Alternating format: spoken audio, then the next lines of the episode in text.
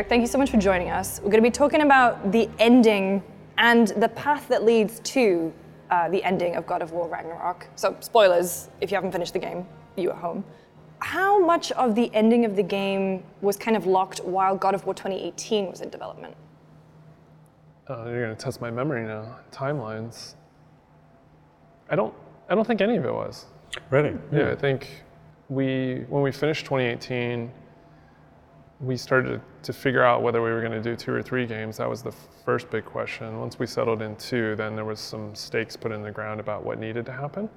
Um, and Corey gave me three things. He's like, these three things have to happen. After that, you figure it out. And What were the three things? Ragnarok has to happen. The kids got to leave, and Brok's got to die. Oh, interesting. Yeah. Wow. But like the rest of it, like the prophecy, because obviously at the end of the tw- the first game, there is that moment where you see, oh, um, Kratos is dead and um, Atreus is standing with Odin. Was that always kind of like, we know how that's going to resolve, or was it always a case of, or was it a case of like, we'll There- figure out how we'll get there? There's always multiple answers, and we, as we start to figure out what we want to do next and how we want to take it even further in the future, we start to pick which ones. But there's, it's not as cut and dry as I think people make it out to be. You know, I think it's much like you know, if you probably asked even like somebody like George R. R. Martin, like like. Do you know? Like, no. Once he starts writing the book, he starts to see where it's going to go. I don't think he's got 100% mapped out all the time. I could be wrong. I don't know him. Maybe he's awesome. He's way better than we are. Um, but I think that's kind of how it goes. It's the creativity part. You start to get little pieces that lead you to here or there. Um, much like Corey said before, he's gone on record. You know, the kid wasn't Loki until like almost three years into development. You know what I mean? Those things just, sometimes they rise in, in a good way. Right. Um, in terms of, I think the in- most interesting interesting thing is where you start, and it's like there's almost like a time skip that happened. Um, why did you decide to go with that time skip instead of like picking up immediately after? Because there's a lot of like the first thing I thought was, oh wow, this maturation has happened off screen, which is really interesting. What was the kind of thinking behind that? I think it really comes down to while all that is interesting, putting a conflict in the middle of that, then just for conflict's sake to tell a story to move you through, kind of almost was a disservice to what they were doing. It's you want to think of them as like they've almost been at the gym for three years. you know what I mean? A very harsh gym in the backyard yeah, with yeah. a giant winter raging. Um, but we didn't need to see all that. Um, you know, if, if you were probably going to make a film, that would have been like the Rocky montage, right, of all the, the training and everything that needed to happen. We knew the bond was built at the end of 2018, right? They have the moment together, so it's not like we need to rehash that. But what we did want to see at the start of this game, which we see in the cave, is that they're a well-oiled machine now. They're connected. Like they don't need to talk very much. There's very few words in that opening scene, but you get a lot of story, and that was very important to me to to show, not just tell. Um, so, is there a game that could have been made there? I mean, obviously, you can always figure out a way to do it. Is it the best thing that tells the story that we're trying to do by linking them together and where they're going to go? Mm. We felt like this was the best way to start. Yeah, I, I think like the impressive thing about that, to gush slightly about it, is you get almost all of that information from the the lost time in like two moments, which is one, Kratos' like facial expression. The moment you hit start, like on new game, he has this like pained facial expression, which kind of tells you that he still has this emotional kind of turmoil within him. And then Atreus bringing the prey in, which is like an incredible, like two sh- two small things amount of storytelling in that. That is, must have been like when that when that came together. It must have been such a, a relief to have something like that. pop Yeah, up. I mean, it was all it was all super intentional as well. Like, um, you know, we always start with Kratos looking at you, even back to the old All games. games, yeah. um, so we wanted you to sit there and you're with him, and it's almost like a priming technique. You know, if you stare at someone long enough, you can kind of start to sympathize with them. So. Um, Heavy Rain did an interesting trick with that in general. Like, if you notice when you switch characters, they'd always bring the head of the model up and look right at you, and it's almost like so you could prime to step into those shoes. So it's not like a, a trick only we use; other people figure out how to use it as well. Um, and then to your point, when he's pained, it's that you know he's holding Faye's ashes, and it's you know she lied to him, and he can't ask her why. Hmm. You know, he just has to deal with that, and then the flip of the 2016 reveal when Kratos came out of the shadows. We wanted the kid to come in, and then he's got the deer, the thing he couldn't do. So it's like all those pieces, like we try to do. It's almost like echoes hmm. throughout, like you know, because we are products of our parents. You know, as much as you try to escape it, you know, the older I get, the more I look like my parents. and um, it, you know, and you sometimes get the good and sometimes you get the bad. So we wanted to make sure that at least you saw that mature, that growth, but also that Kratos is still dealing with things uh, in their, their ways. And I mean, you mentioned Faye there. It's she obviously had this kind of seemingly light touch, but had a very impactful role in 2018. And now we get to actually see her uh, within these dream sequences. Why was it so important to see her in this game? I think we needed to see that face, like what, you know. You can only talk about this person that like tempered Kratos for so long. You need to see it. You need to see the interactions. Um, that's why the the log lift moment was like one of my favorite things we put in the game. You know, because it's like one, you see her and you're like, oh, she can pick up trees too. Excellent, you know. But then when she has that moment, like, are you going to make me get the other one? And then she taps him on the chest and says, "Good boy." You're like, she's the one. Yeah. There's only so many people that can talk to him that way, you know. Um, and the, the little teasing jokes of calling him grumbles, you know, and things Yeah. like that. Only, you know, who's going to get away with that? You, you can't talk about that. You need to see that. Yeah, I can't imagine Kratos going, "Oh yeah, she called me grumbles." You know, yeah, you absolutely have to experience that. Yeah, yeah. And when you do, and, and Deborah crushed it, you, you believe it. You believed she was the one, right? From from like a narrative and standpoint, what is it? What kind of did you want the the more directness of Faye being there to symbolize is happening within Kratos himself? Because obviously you see her in these sequences now and then, but like I guess the question is like, why is he suddenly seeing her so much more? What is it? What is it in him that he's going through, struggling with, that brings that to the fore? I think it's really that internal struggle of not knowing. You know, if you had a very important question to ask someone and then they passed away, you're forever holding that. You mm. can't, there's no closure to that. And so, where he thought when he set the pyre on fire, that closure was there. That was, and then when you find out it's not, there's something mm. else like afterwards. That's hard, and it sticks with you. As much as you try to push it away, it just keeps creeping in your head. You know, like and. I think that's where this is coming from. It's just a manifestation of not knowing and wanting that closure and, and trying to remember back is there something I missed? There's something she told me. There's something during our time together that I missed that I should have picked up on. Maybe it was his fault. You know, that's that I think where Kratos has grown a lot, where before he would be like, it's someone else's fault. Now he's like, no, maybe I missed something. I, maybe I need to be better. Um, and I think it's that just when you're, you know, you, you can't stop, right? And you run all the scenarios through your head. Like, what happened? You know, like, Yeah. all that. Yeah, that's where it comes from. It's, re- it's really interesting because now like I'm in post game and there's conversation. I can't remember who I had it with, but there was a moment where he like apologized to someone, and I was like, wow, I have never in my life did I think I'd hear Kratos say I'm sorry, and like I think like in that moment it kind of like was like, oh, this is Faye's influence and knowing that he's a more rou- better rounded person because of her. So it's a really, I think, smart decision to put her in it a bit more. Yeah. Um, but yeah, we want to talk a, briefly about some of the other characters and Sure, the arcs sure. that they go It's on. a lot of them. Oh yeah, yeah, so, yeah, yeah. We were putting this together. We're like, mm, Yeah. okay, keep going, keep Um, going. Yeah. So I guess starting point, Odin and Thor, like that first scene, the where they're in the house, Mm-hmm. the tension in that. I was trying to remember what kind of like it reminded me of, but it, all closest I came was like it's like a Tarantino style tension, where you're just like, oh, these are like gods that could destroy this plane of existence. It's just like a powder keg. What was it like? What was the thinking behind that moment, and what was the kind of intention behind that moment? Sure. So I'm going to slightly skip ahead and I'll come back. Um, the final confrontation between Thor and Odin happens in Odin's front yard at his house. And so we wanted to have this kind of echo idea. Again, like Baldur showed up at Kratos' house and knocks on the door. Thor shows up, knocks on the door. Odin shows up, knocks on the door. Hmm. You know, Freya shows up in the front yard and tries to kill him. Everybody comes to Kratos' house, but we knew he was going to go to their house at the end, and you do not want Kratos coming to your house. you know what I mean? So it was like this long con hmm. for that bit, but also because we wanted to get them in there early. We talked about these characters a lot in the last game, and it's like no one really wants to hear about them anymore. They want to see them, and so we were like, just get them in there, hmm. You know. And uh, it also is the narrative purpose of it, right? That it's like Odin's trying to talk through this, like, hey, let's just not do this.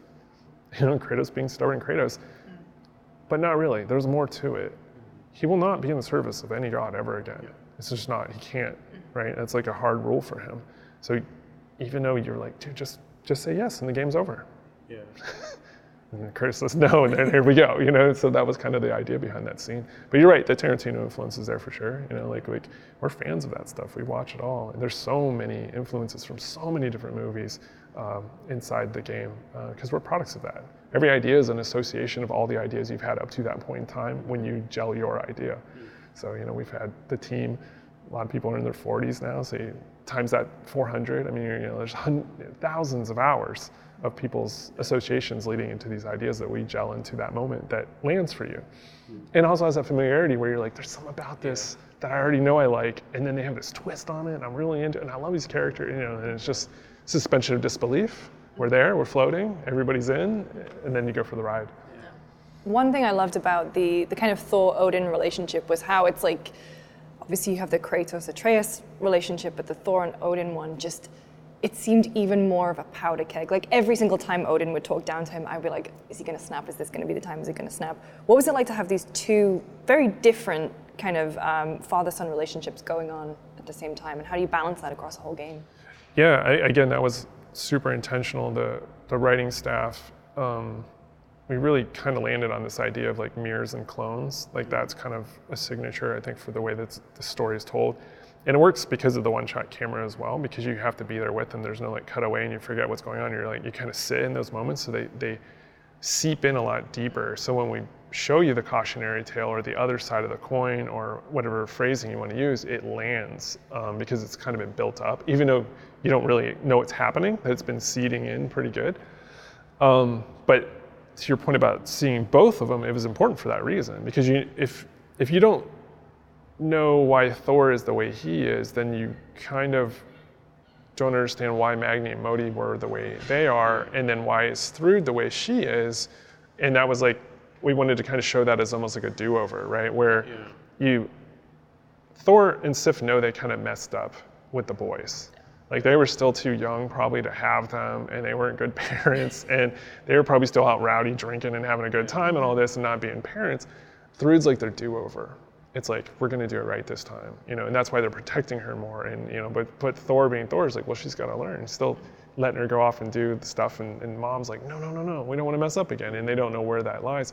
And as a parent that's hard because no there's no rule book you don't get that and kratos doesn't get a rule book with atreus right and he fumbles a bit all throughout 2018 he fumbles a bit in this game holding on too tight. So that's the beauty of it is like people can connect whether you're a child or the parent or somewhere in between, you can find the story with each of these characters, like from the different parental units. Um, and I think that's very telling of the world we live in. That when people do stop and kind of put their own BS aside and they look at it, it's like everybody kind of has similar problems, and we should probably be a little bit more united in these ideas. But also, it's super stressful, and I can only deal with my stuff, so I can't even have to take the time to stop and look at what's going on with you, right? Yeah. Yeah. I guess was there a kind of obviously like different people bring different ideas and themes and that kind of stuff. But was there a particular kind of theme that you were looking at um, when it comes to Odin and his relationship with his children and the other Aesir that you were kind of zeroing in on? For me, like one of my reads, main reads, is like the the manipulative power that family can have over you when treated, you know, if they're kind of like predisposed to it. And it's a something that I feel like Kratos has in the past had um, or like struggled with, and it's something that feels like unchecked on Odin's side because there's some this really powerful seeing a figure like Thor who's like legendary powerful, and he's like brought to his knees by this little old man who's technically you know father of, of them all, but still just a man, like an old man. Mm-hmm. So what was the kind of is there one or is there what was your interpretation of what you were trying to go for in there? I think what we were trying to land on at the end of the day is that Odin is not there a lot. So anytime he is, everyone wants that attention. You can see it from Heimdall, right? When he's there, he's like, he gets, oh, I got an audience with him for this little bit of time, and then he just tells him to leave. If you notice that, Odin's always telling people to leave. Yeah. And he's off to do something else. So if you can get just a moment with him, mm. it's almost like that faraway prince idea, right? Like, and it's, you can't get access to him. You can't, mm. there can be no harm done. And so everybody gets time with him, and when they do, then they feel special. And when other people then see him spending so much time with Atreus, who is new, they're like, why is this kid so special? And then everyone's like jealous of that, you know? Mm-hmm. So that was the idea with him is that he's always moving, he's always doing, he's always doing. He's super selfish. He's driven by one thing. He wants to know. He has to know. Mm-hmm. And if you have someone like that, if you've ever had a parent or even someone in your family like that, they're not present a lot. And you're always seeking that attention from them or mm-hmm. that approval. And that's really where a lot of the trauma comes from. And then Thor passes that on to his kids, but through a different way, through physical means, because he's physical in his parenting. It's very much like a felt like a cult leader mentality, whereas mm-hmm. like you keep people at a distance and you only give them a little bit of your time because if you show them too much of yourself, they start to find the holes in you who you are, and that undermines you. So like I, I always felt like every, anyone around Odin had the power to like usurp him or like realize something happened, and it was so frustrating seeing this annoying old man just like pull these strings in this way. So it's like very well done in terms of writing and acting. Yeah, we, we took a lot of inspi- inspiration from Amadeus, All right. Yeah. uh, you know, because you have, um, oh man, what is his name now? I'm forgetting. S- Centauria? I, I can't remember the, the, the main guy that's always trying to do the best work. And then Amadeus just shows up and is just like, you know, Wunderkind just crushes it. And he's just like, why? You know, even I think he has these lines where he's like, why does God choose this silly vessel to speak through when I'm here just wanting to do it all. And that was the idea that Odin just needs to know and he just stayed on it. And then the kid shows up and he's like, you can just translate stuff that he's been working on for years. And he's like, he's like impressed, but he's also not happy about it. Mm-hmm. You know, he's playing it because he wants to keep him close, but he's like, Odin's not happy with this kid being able to do these things that he can't do for all this time because he's supposed to be the guy, right? So um, it's there's a lot of that. Even like a more modern take on that would be like you know Good Will Hunting when he's working with the guy that wants to get the Fields Medal and all this stuff and it's important and he just comes in he's like burning papers in front of him this stuff's too easy for me you know and it's like so even Odin to your point invincible do whatever you want nobody bothers him the kid gets to him a little bit just a little crack right? And that's what gives Atreus power and then why he could keep coming back and do what he did so it's I, I love those little things because you don't pick up on them on like the first time. They're subtle enough, but they're not like hidden enough that you'll never find it.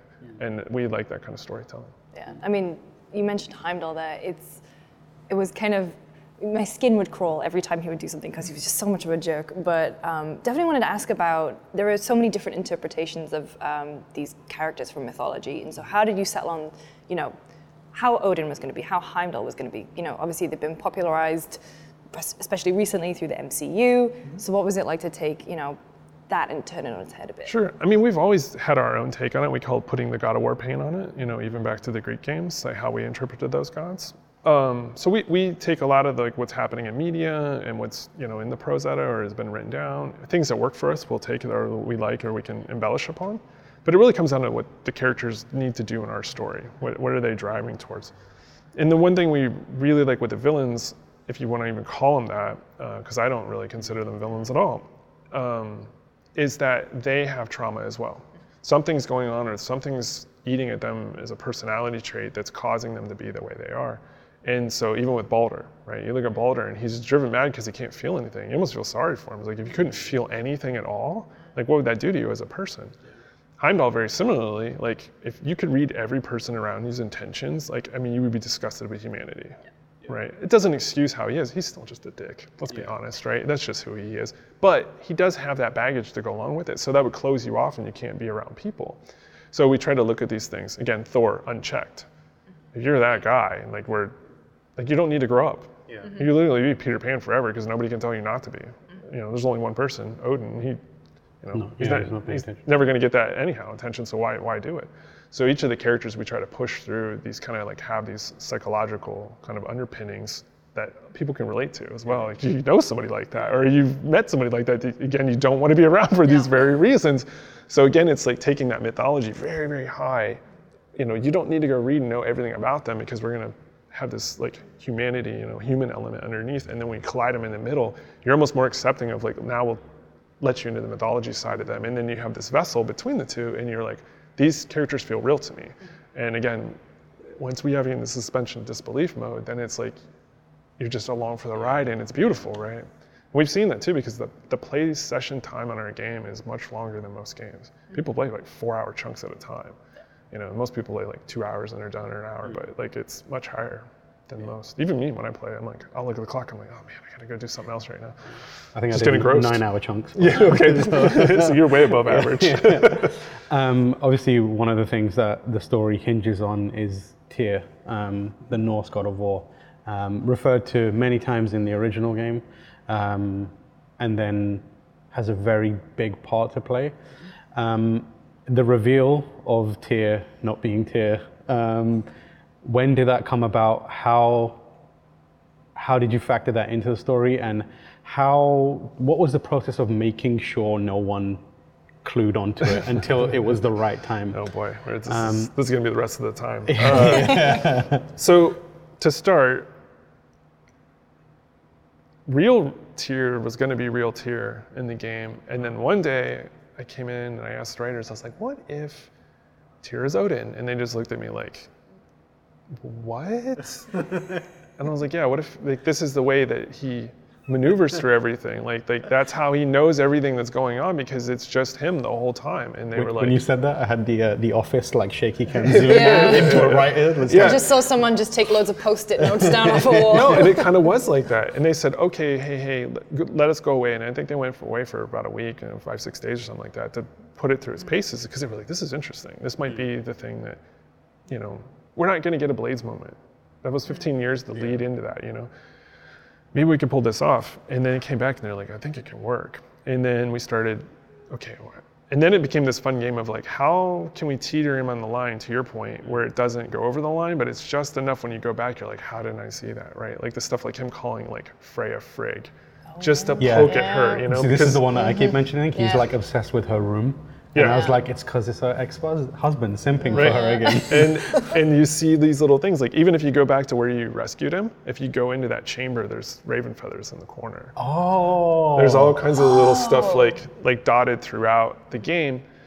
Um, but once we once we got there, we're like, okay, we're gonna do the the mystery, right? We're gonna do the sixth sense thing, like where you don't know until you know. Um, again, I already told you that Brok has to die. Yeah. How does he die? And we were like, he would figure it out.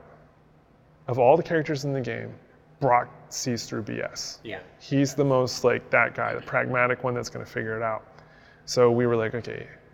And then the really gnarly thing that popped up, and I can't remember who came up with this idea, but was Tyr's been cooking for the family the whole time. Mm. Daddy would kill him with the kitchen knife Oh, yeah. because he has it on him. You see him over there cutting carrots and making food for sort of, everybody, and like- because he wouldn't have a weapon. Yeah. He doesn't want a weapon the whole game, so he had to. Ooh, yeah. And that's what he gets him with. He gets him with the kitchen knife. It's, and it's also like, It's like Clue. You can play Clue with this. yeah, and it's also like very Odin, where it's like this, this like sniveling uh, kitchen knife is, is how you would do it Yeah. instead of like some like massive axe or something like that. Yeah. But yeah, Brutal too. it's rough. It was rough. Did you see it coming at all? Uh, in this, you know that I think it was planned this way. I realized as it started to happen, Yes. just like Yeah. a second before, Yeah. and I was like, wait a second. Why is things? Why are It, things free- getting it weird? mentally freezes you, right? Yeah, and that's where it's like it clicked into place, but then I didn't have time to like put it through its paces in the way that you guys did. And before I could like really reflect on whether it was a an accurate thought or not, it was over, and I was like, I've been red weddinged again. Yeah. yeah. Oh, and, God. and that's what we wanted that because it's like a one-two punch. Like right, you're like, what? And then you're in shock of that, and then Brok's there, and then they disappear, and you're just like left holding the bag. Yeah. Of, of every, you know, everybody's gone. That was part of that conflict, and now you guys have to pick up the pieces, and you can't. Nobody can. And they go into that grief moment, and then they go back to the house. Um, and that that part was really important to us too. I know that some people have called that out as like, well, this is why would they go do this slow thing and after all that action? It's time to go to Ragnarok. And it was like, no, no, because that's what happens. It's that shock. If you ever had something traumatic like that happen, you can't just get back on the horse and do things. You're like literally sh- in shock. So we wanted, and that was another character growth moment for Kratos too, to realize it. It was like, we're going home. I, I, I, I've been through this before. This is dumb.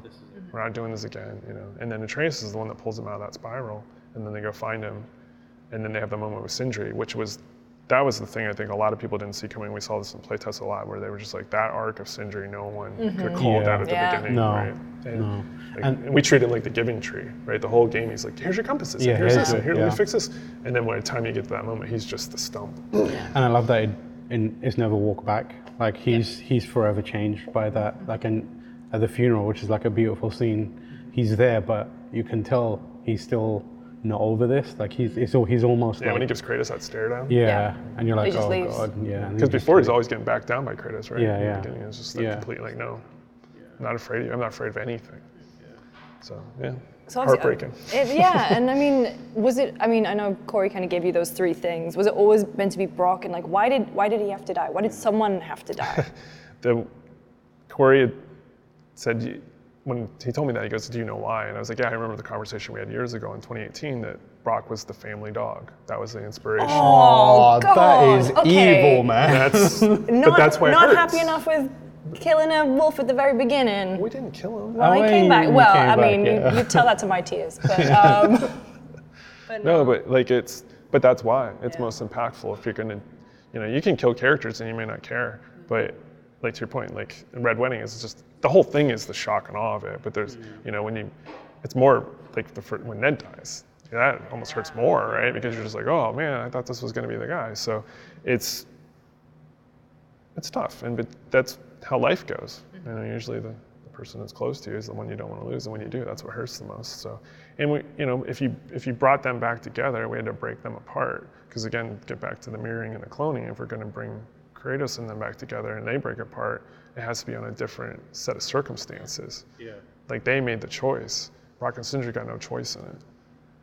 Much like Baldur.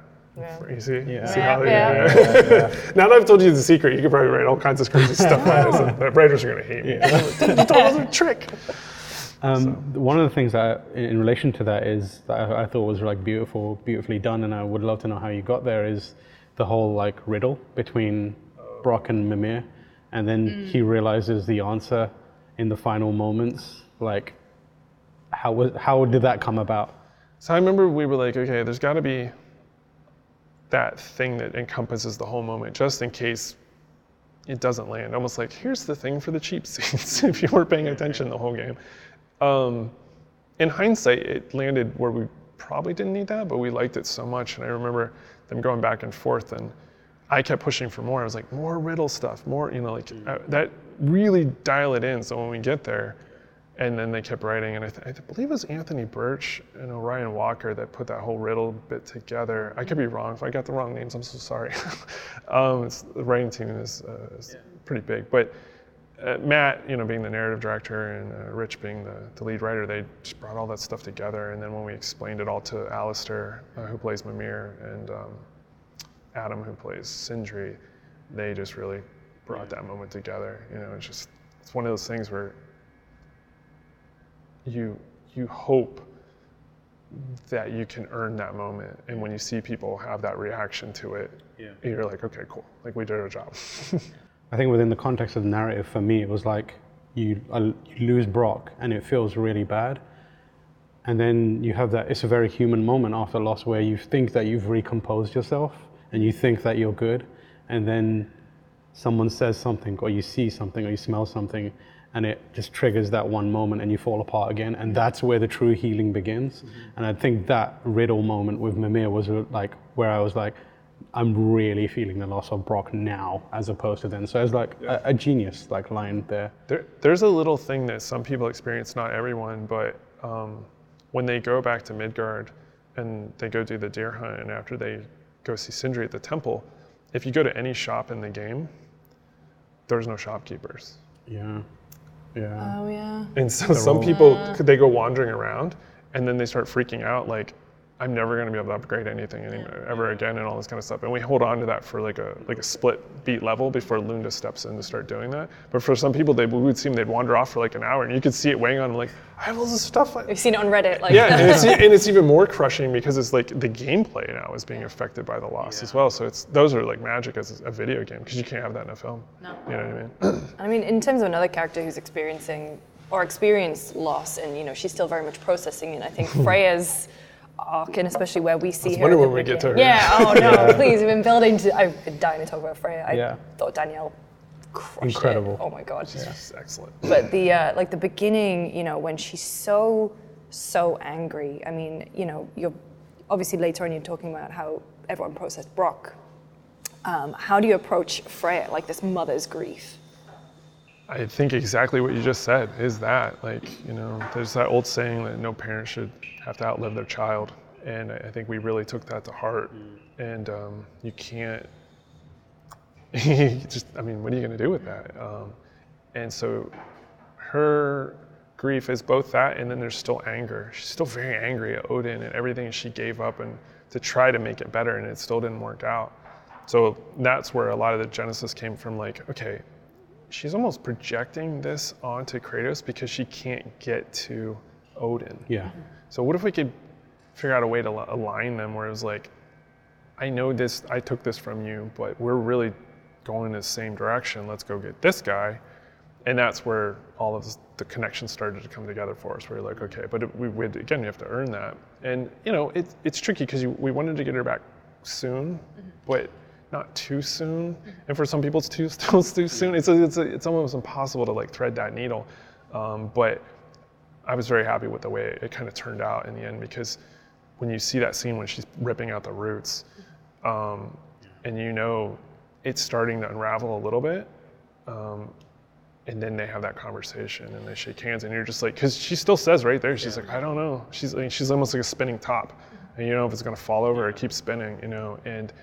I, I love that kind of tension that Danielle brings to it, and specifically that moment when she was down ripping those roots out man, we did a lot of takes, and I went over and the in the volume there's like this very like soft carpet, you know, and it it was like wet from tears. Wow. She just gives it every take, just going so hard, and uh, you know, she's can't say enough good things about Danielle. That, that was, she is Freya. I mean, there's Yeah, that was my favorite scene in the game, Yeah. and it's such a human. Like I, I forgot that I was, um, you know, this. I was, I was playing it, but I hadn't turned the microphone off on my PlayStation controller. So like when that scene happens, I paused it and out loud said like, "This is incredible." So there's a video clip, and then I recorded really? it because I wanted it? to. I wanted to remember the scene when I when I write about it later. Um, but I forgot that it had recorded my voice as well. And the reason I love it is because it is the most human Kratos has also been mm-hmm. because you have that moment where Freya is unraveling, and then you have Kratos be like, I shouldn't have robbed you of that decision. Mm-hmm. And it's a moment where you can tell he put that out there not knowing what was going to come back, but hoping it would be forgiveness. Mm-hmm. And when she says, like, she kind of reconciles with him and walks away, the camera lingers on Kratos for just a little longer, and you can see the weight kind of go off of him. Like, he, like, and I was like, that is just an incredible moment where this character, you can see like the weight of what he, the decision he made, be lifted from him slightly, and the guilt slightly eased. And I was like, this is like a jaw-dropping scene of, of acting and writing and delivery. It, it's amazing that you noticed that last little bit because I remember talking to Chris about that specifically. That because we were going to use that linger, and he goes, "Well, you know, well, what is the motivation here and all that?" And it was like, "Could you have done what she just did?" Mm. Yeah, that's Right? If he was in the the uh, mm. opposite of that, could you mm. could you Yeah. let it go? Yeah. Could you, you know, he was like, and then that's what makes you stick. You know, because Yeah. you that will run through your head.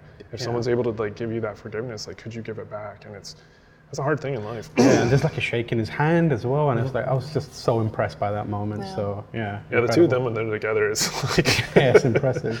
And that's why I loved post game. Yeah. They're together. Mm-hmm. And like I was so glad that I saved a bunch of content, like a bunch of side stuff for them. Mm-hmm. Because now you have this different perspective where they're mm-hmm. both like bouncing off each other and it's so good to have Freya and, And dunking on Kratos. Mimir. Yeah, dunking on Mimir and it's like I don't know man, I'm like I ship you guys to do it. But uh, let's quickly go through the a couple of remaining characters. Atreus. Um, Oh, just the small ones. yeah, a couple of small ones. Atreus, we're kind of wrapping up like he's like Z tier. yeah, yeah, yeah. Who cares? but like, obviously, like he's in his teenage phase. Um, and what was kind of like the approach for him? Because there's so much going on with that one character. He's like trying to figure out who he is. He's going through this like phase where he thinks he's, you know, how most teenagers are, where they're like, I am the be all end all. I have to save the world, and that's where he's at. And then at the same time, he meets Angrboda and Thrud. And what was kind of the arc that you wanted him to go on? It's you pretty much just said it all. Oh, it's like that thing as a kid where it's like you everything feels like the end of the world or the weight of the world because your world is tiny. You know, like your worldview at like 12 is nothing. You know, it's like maybe it's, maybe you've been out of state, maybe out of country if you're lucky. You know what I mean? Um, so like it's small, and every time it gets opened up, you change. And I think it's what's funny. A lot of people are like, "Oh, why would he make this decision? Or why would he do this?" Like, did you not remember what it was like to be 14 years old? Like, come on, like people doing some really dumb stuff. Yeah. Like even just like the whole thing of Jotunheim was that idea of like you know it's like 10 p.m.'s curfew, it's like 10:17. Might as well stay out till 2 a.m. Is gonna get in trouble all the same at this point, right? You Yeah. know, so um, that's that kind of feeling where you just wanted to put you back in those shoes, as you could look through that and be like, I probably did dumb things like this, but I'm so into what he's doing right now, and I want to hang out with these characters. And I, who's this Skilder guy? Like, Yeah. you know what I mean? Like, like it, that was really just it to make you have that feeling of being a kid again. And I, I know for some God of War fans that's a leap, and it's not everyone's favorite level, but it was very important for Atreus because all the things that happen after that don't work if you don't have that moment of just seeing him be a kid. You know what I mean? And just be free. You know, just to think and talk and discuss things, and uh, But it's also expanding his worldview and like making a friend Yeah. was such a huge thing as I was Yeah, playing everybody's through. adults. Yeah. Yeah, it's just the idea of like let him see something other than what his dad points at, and like being able to see Angrboda and like reconnect with some of his heritage and that kind of stuff. I like that. That whole thing is for me why he makes that decision at the end, where he's like, "I'm, I'm going on my own. I got stuff to do," and it wouldn't happen unless he had that that moment. So I feel, I feel like it makes perfect and sense. It's yeah. like the two of them, you know, um, they uh, are together in that cause. Like just because he goes up that way and she goes the other way, and you see her back in Jotunheim at the end, it's like they're doing it together. Like, you know, they they swap the marbles.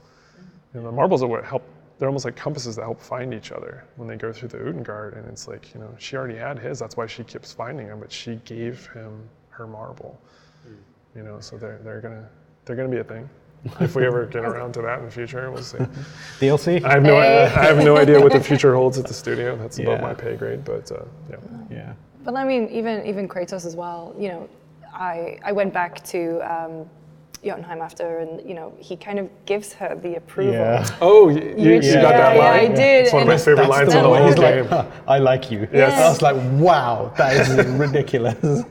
Because it's also, you know, he, in many ways across the course of the game, is loosening his grasp. Like he he loves Atreus so much, he just wants to protect him. But then he kind of has that moment where he realizes that he is capable and he can do it. They can do it together, but he is capable and he doesn't have to hang on so tight, despite this prophecy that's been looming over him uh, the whole the whole game. And I mean, how do you how do you approach like balancing all of that? Like throughout? It's, I mean, it's super difficult. Uh, there's so many plates being spun, and um, I think it really comes down to like almost like the. I'm gonna get this a little messed up because I haven't said it in a long time, but the kind of like thesis statement of 2018 was like, you know, could a boy teach a monster to be a man, and could a father, you know, teach his son to be a better God? It's hmm. something along those lines.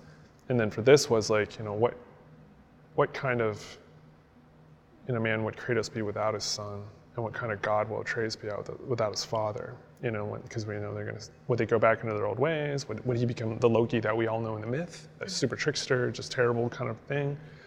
And them by you know uniting so much in this game and teaching each other and having that promise, you know, the uh, between them, I think that's where we, we landed on this idea. And then when Chris said those final lines, it just crushes everybody, right? When he's like, Yeah. you know, Trace stays, Loki's gonna go. It's just like, and you believe it, hundred percent. You believe like that he's like, I did a good job, and like for Kratos to ever think he could think that is Yeah. almost impossible.